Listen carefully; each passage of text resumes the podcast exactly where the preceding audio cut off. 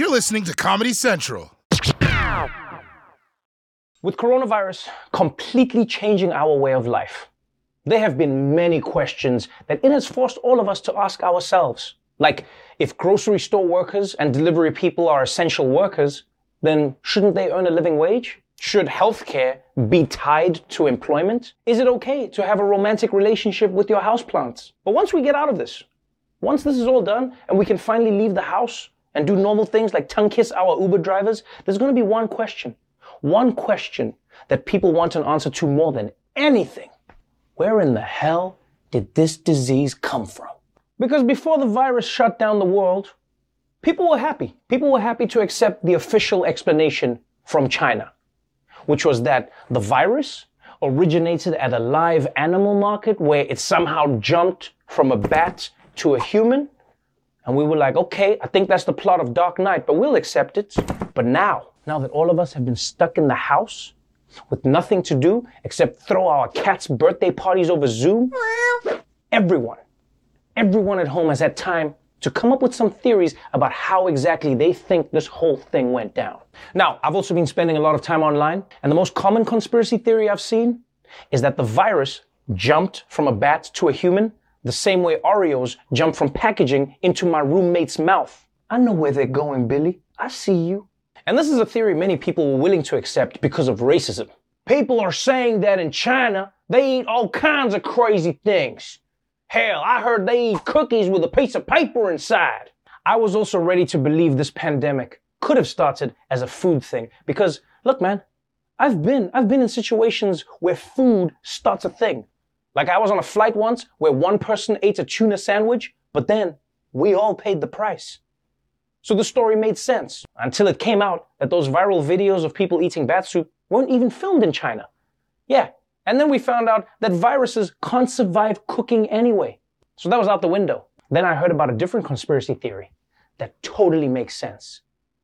You see, it turns out Corona was never just a virus. No, it was actually a weapon created to take old people out.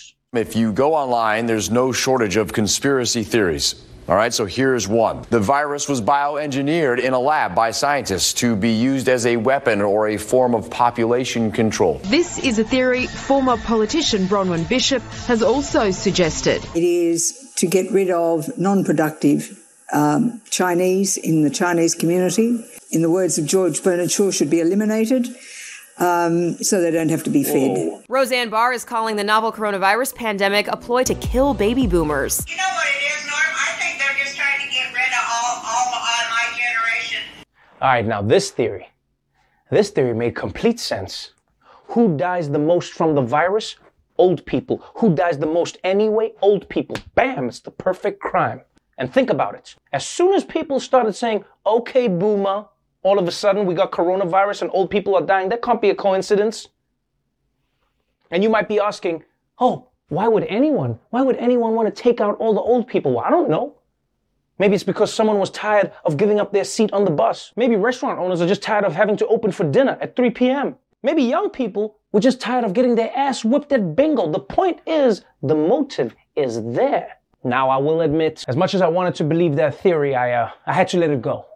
Okay?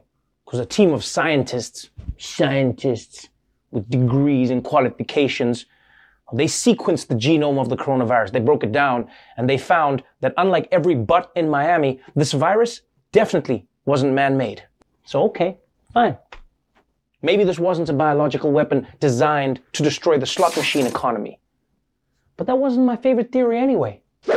Because there's one theory, one theory that actually makes the most sense. And it was this. There's a conspiracy theory sweeping the globe that coronavirus is caused by 5G technology. The theory is that 5G damages the human immune system. All of us should know what's taking place right under our noses. What 5G act- actually does, it absorbs oxygen, and that's really important to know. 5G gets switched on, people drop like flies, and all of a sudden you've got the excuse because well there's a virus going on. Some people in the uk bought into it so much they started lighting cell phone towers on fire. 5g burning burning burning burning burning. Yes! Burn those cell phone towers down! We gotta put an end to coronavirus and all group chats. I don't know who any of you people are, but I did not ask to be a part of this group. Now, I know some of you are sitting at home right now smug, like, oh, how does 5G cause a virus? How does that? I'll tell you how. Ask yourself this question What is 5G? It's a super fast network that runs through the air. You know what else goes through the air? Coronavirus. What else goes through the air? Superman. And what burger did I eat while watching the last Superman movie? Five Guys. Five Guys, 5G. I rest my case. Now, I'm not gonna lie. There are a few coverage gaps in this 5G theory. Just a few. Just a few things that make me doubt. For starters, every part of this theory is completely ridiculous and biologically impossible. Uh, not to mention, coronavirus has also exploded in places where they don't even have 5G, so I haven't figured that out yet. And 5G, just like 4G and 3G before it, is broadcast at such a low frequency, it's too weak to do any damage to you. Yeah, so saying 5G makes you sick is sort of like saying an iPhone flashlight gave you a sunburn. In fact, 5G broadcasts in the same range as a normal radio. Yeah. And let's be honest, the most dangerous thing we've gotten from a radio wasn't a virus. It was Mambo number five. And that only killed, what, 6,000 people tops? So, where did the coronavirus come from?